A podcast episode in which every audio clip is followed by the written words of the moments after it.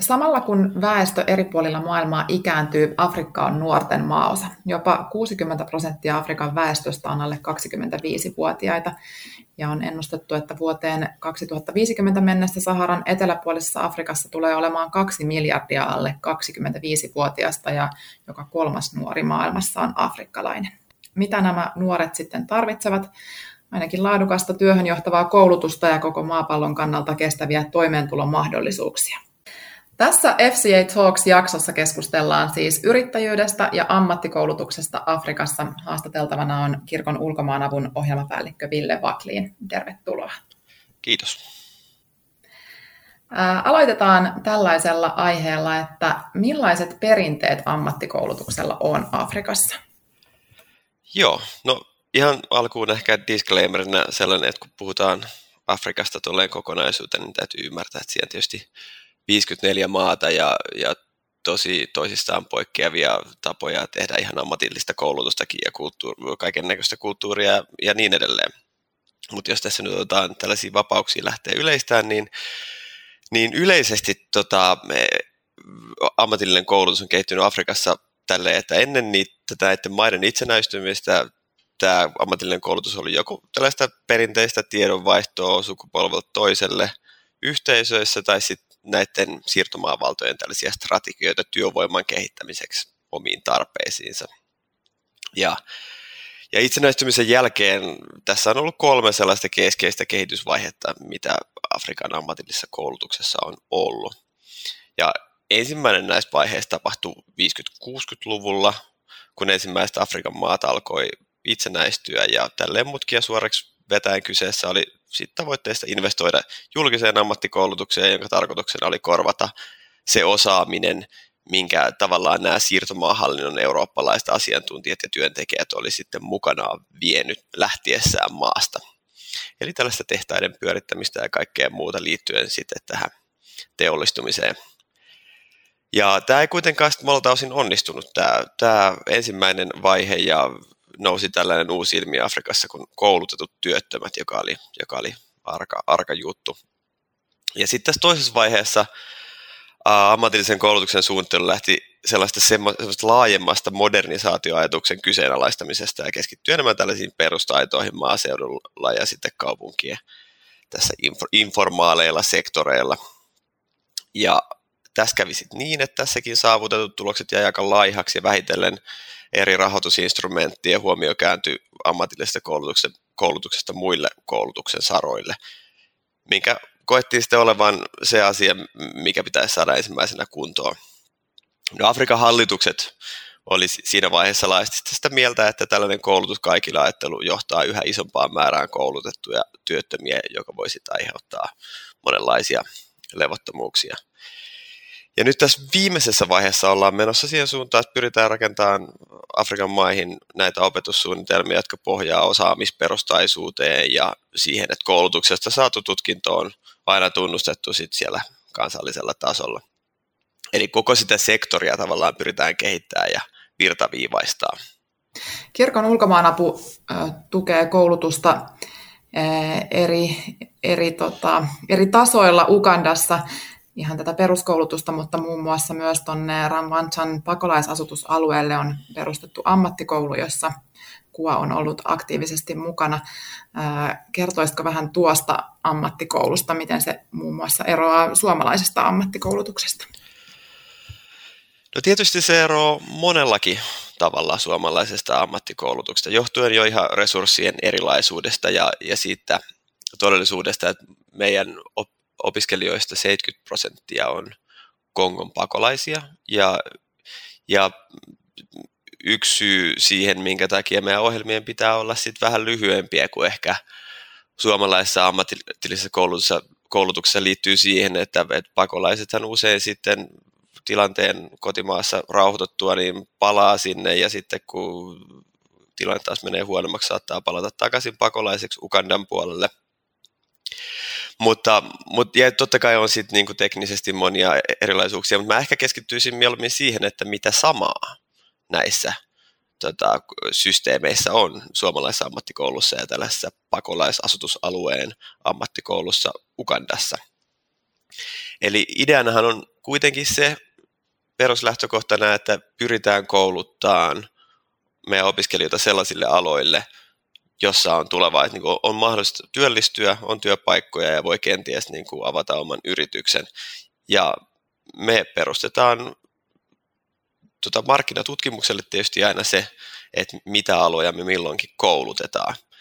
Ja hirveän tärkeää on se, että me verkostoidutaan sillä alueella yritysten kanssa, jotka sitten myös tulee kertoa meille heidän tarpeista, että minkälaista työvoimaa he siellä yrityksissä tarvii ja, ja, ja päästään, ne, päästä, tai päästään myös meidän opiskelijat sitten tutustumaan näihin työnantajiin alueella, joka, joka sitten tietysti helpottaa heidän tulevaisuuden työllistymistä. Ja samalla nämä yritykset sitten tarjoavat näille meidän opiskelijoille, opiskelijoille työssäoppimispaikkoja, ja, ja monet on sitten työllistynyt sen kautta, että ne on pystynyt vakuuttamaan nämä työnantajat sillä harjoittelujaksolla ja päässyt sitten valmistumisensa jälkeen töihin.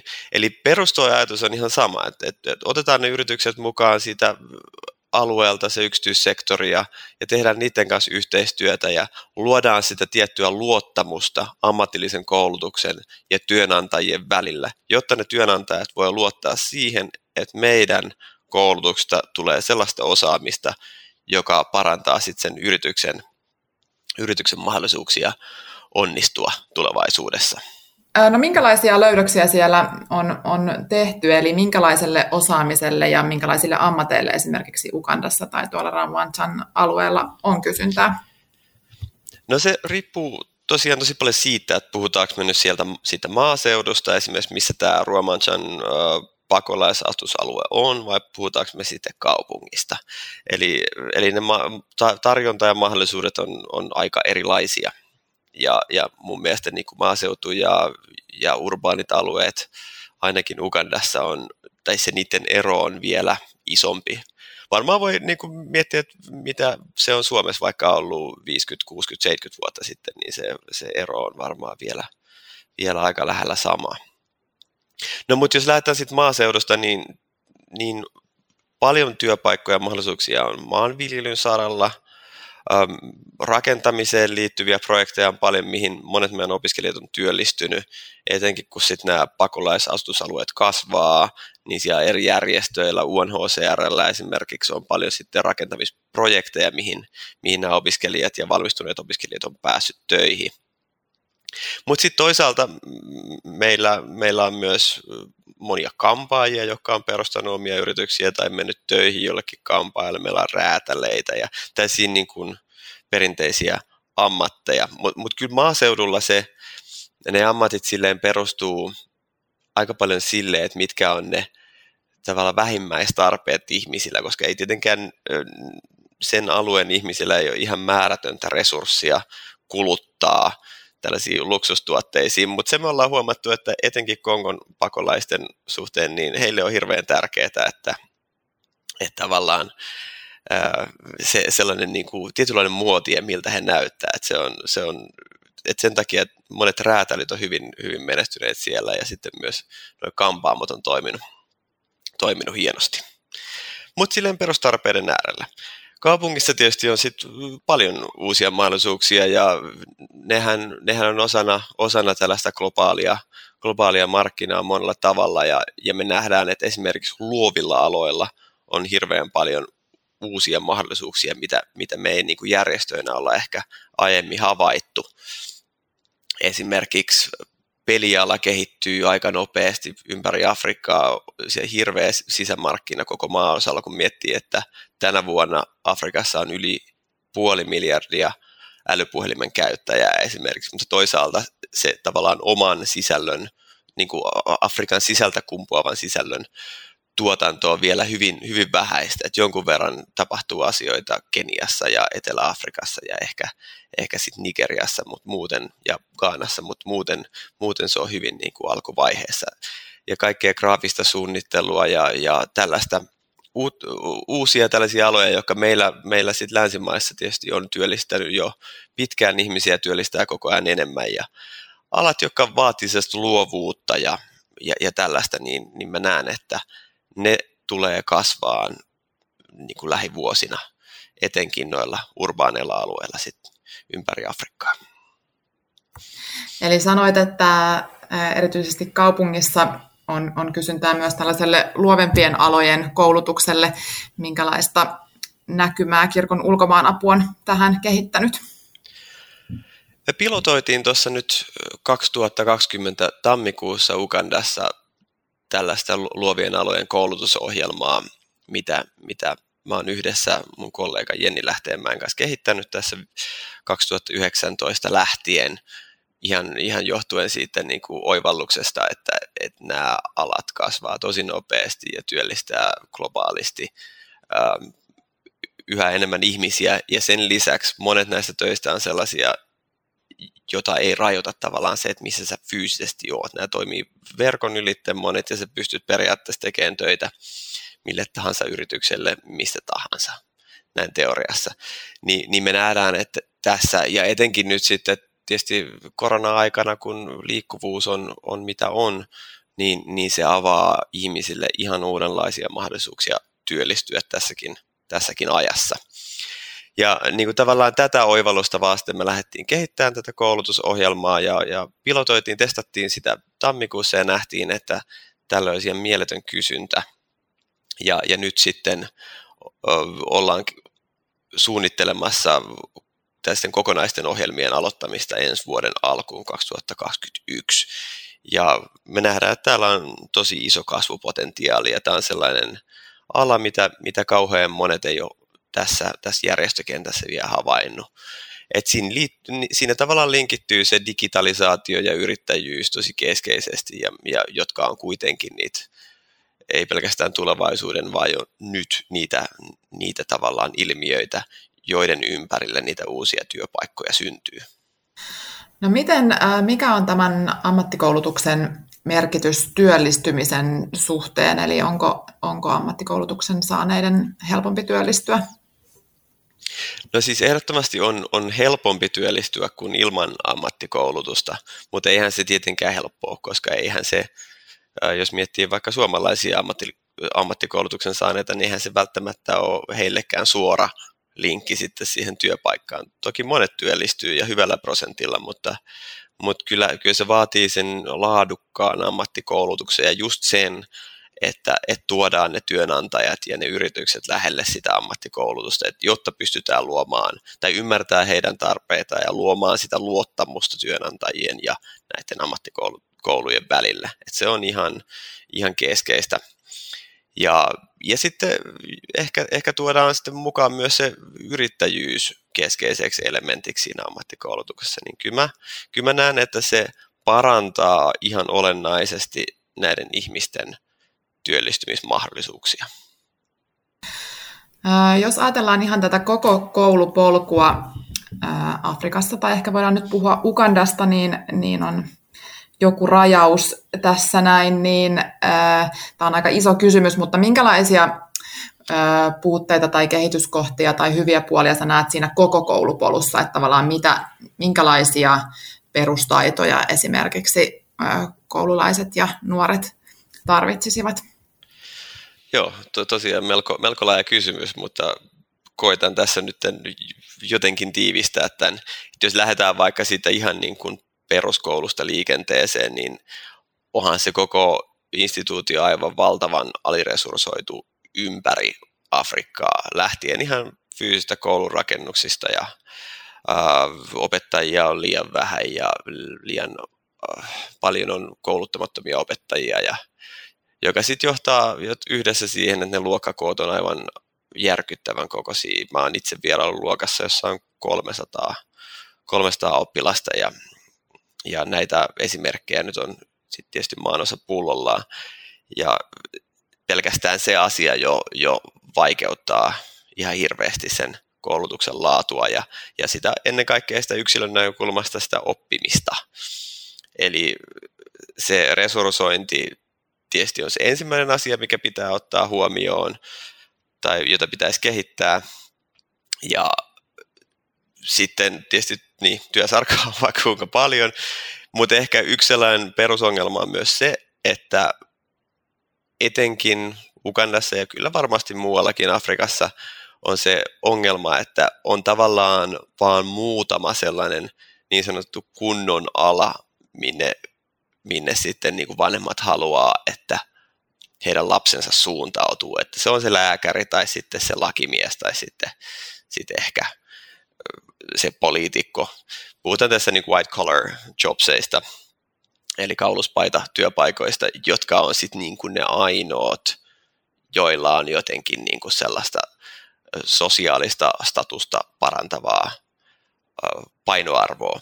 Et, et se, mä näkisin, että koko sen esimerkiksi ammatillisen koulutuksen brändääminen uudestaan olisi hirveän tärkeää, missä mun mielestä niin kuin Suomessa ollaan koko ajan, koko ajan onnistuttu paremmin, että siihen on satsattu ja resurssoitu kuitenkin enemmän ja, ja ihan hyviä tuloksiakin saatu. Ähm, maailmanlaajuisesti vain noin viidesosa pakolaisista saa toisen asteen koulutuksen ja maailmasta on enemmän pakolaisia kuin koskaan ennen ja nuorten tulevaisuus riippuu pitkälti siitä, minkälaisen koulutuksen hän voi pakolaisaikana saada ja, ja tietysti tähän liittyy myös vahvasti se, että millaisen työpaikan sitten sen koulutuksen jälkeen voi saada. Jos puhutaan vielä esimerkiksi siitä Ravanchan ammattikoulusta, niin millä tavalla sen koulutuksen ohessa tuetaan sitä työllistymistä?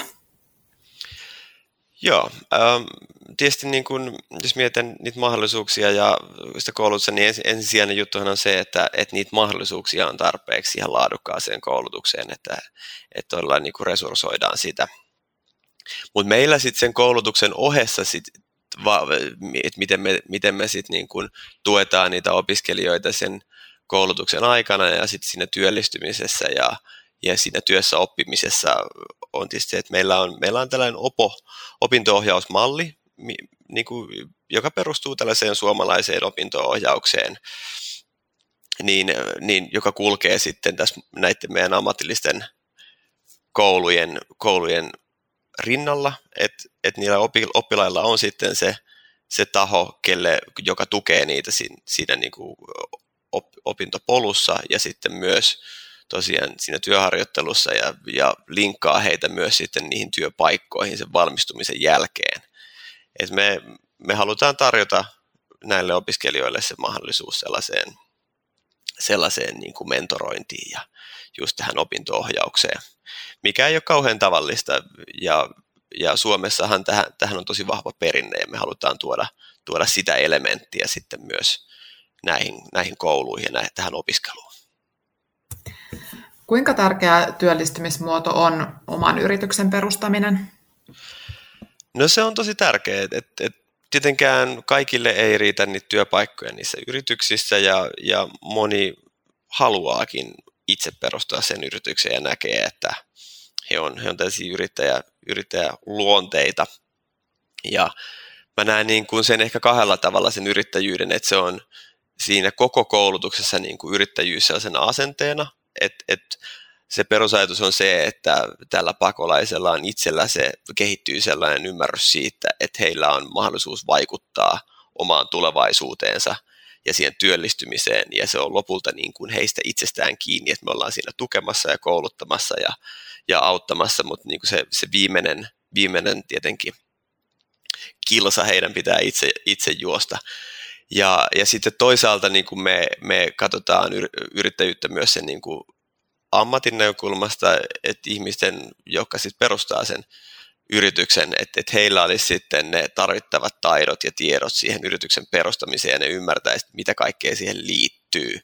Ja, ja sitä kautta heidän niin kuin, tämä yrittäjyys tai sen, sen onnistumismahdollisuudet paranis. Ähm, no millaisia tulevaisuuden näkymiä ennustat nyt lähivuosille? Miten ammattikoulutus ja miten yrittäjyyskoulutus kehittyy jatkossa?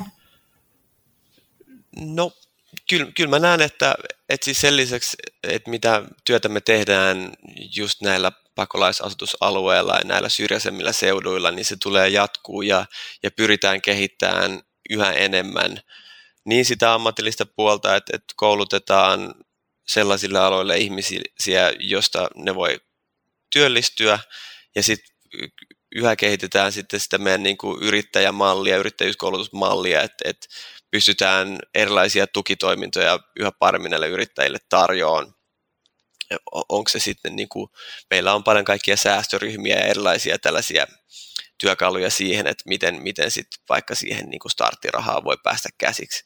Mä näen, että, että, että niitä pitää edelleen niin kuin kehittää ja, ja nähdä, nähdä luovemmin, että mikä, mikä tuottaa parhaan lopputuloksen. Ja sitten toisaalta, niin kuin aiemmin sanoin näistä, näistä urbaaneista konteksteista, että, että nähdä ne mahdollisuudet, mitä kaupunki ja tota, tällainen digitalisaatio ja, ja siihen liittyvä yrittäjyys, kuten luovat alat, tulee mahdollistaan tulevaisuudessa ja tarjota sitä koulutusta sinne ja myös lähteä rakentamaan sitten luoville aloille tällaisia erilaisia ekosysteemejä, missä ihmiset pääsee tapaan toisia, verkostoituu ja, ja sitä kautta löytää uusia mahdollisuuksia. Um, ja sitten tietysti tässä kaikessa on se, että, että pyritään, pyritään lobbaan, lobbaan sit hallituksia tekemään, tekee fiksuja päätöksiä näiden asioiden suhteen, että saadaan, saadaan sit, ää, myös sitä niin kuin, omaa kansallista koulutussektoria kehitettyä niissä maissa, missä me toimitaan. Ville, kun sä oot vuosia tehnyt töitä tämän ammatillisen koulutuksen ja yrittäjyyskoulutuksen parissa Ugandassa, niin mikä on kaikista tärkein asia, joka näiden nuorten ja opiskelijoiden tulisi oppia? Joo, hyvä kysymys. Mä ajattelen, etenkin kun puhutaan pakolaisista, niin semmoinen kyky unelmoida on ihan älyttömän tärkeää. Mä näen, että unelmointi on sellaisen niin kuin merkityksellisen elämän yksi tärkeä, tärkeimmistä polttoaineista. Se on tavallaan se, ne unelmat on niitä juttuja, joka, joka sit sut sieltä sängystä joka aamu potkaisee ylös ja, ja jotenkin vie sua eteenpäin elämässä. Ja se kyky on tosi monelta, etenkin niin kuin näistä pakolaista, jotka tulee vaikeista olosuhteista ja konfliktin keskeltä, niin se, se on vaan siis hävinnyt vuosien varrella. Ja, ja niin kuin me ollaan tehty paljon sit näissä kouluissa sellaisia niin kuin ihan voimaannuttamisharjoituksia, missä hahmotellaan niitä tulevaisuuden unelmatyöpaikkoja ja suunnitelmia ja, ja niin kuin pikkuhiljaa sen sen näiden harjoitusten kautta näille monille on sitten palautunut se kyky siihen tietynlaiseen unelmointiin, jota, jota kautta sitten sen uuden oppiminenkin on paljon helpompaa. Ja mä sanoisin, että se on niin kuin paljon tärkeämpää kuin mikään muu taito, mitä ne, mitä ne oppii sit, sit sen koulutuksen aikana.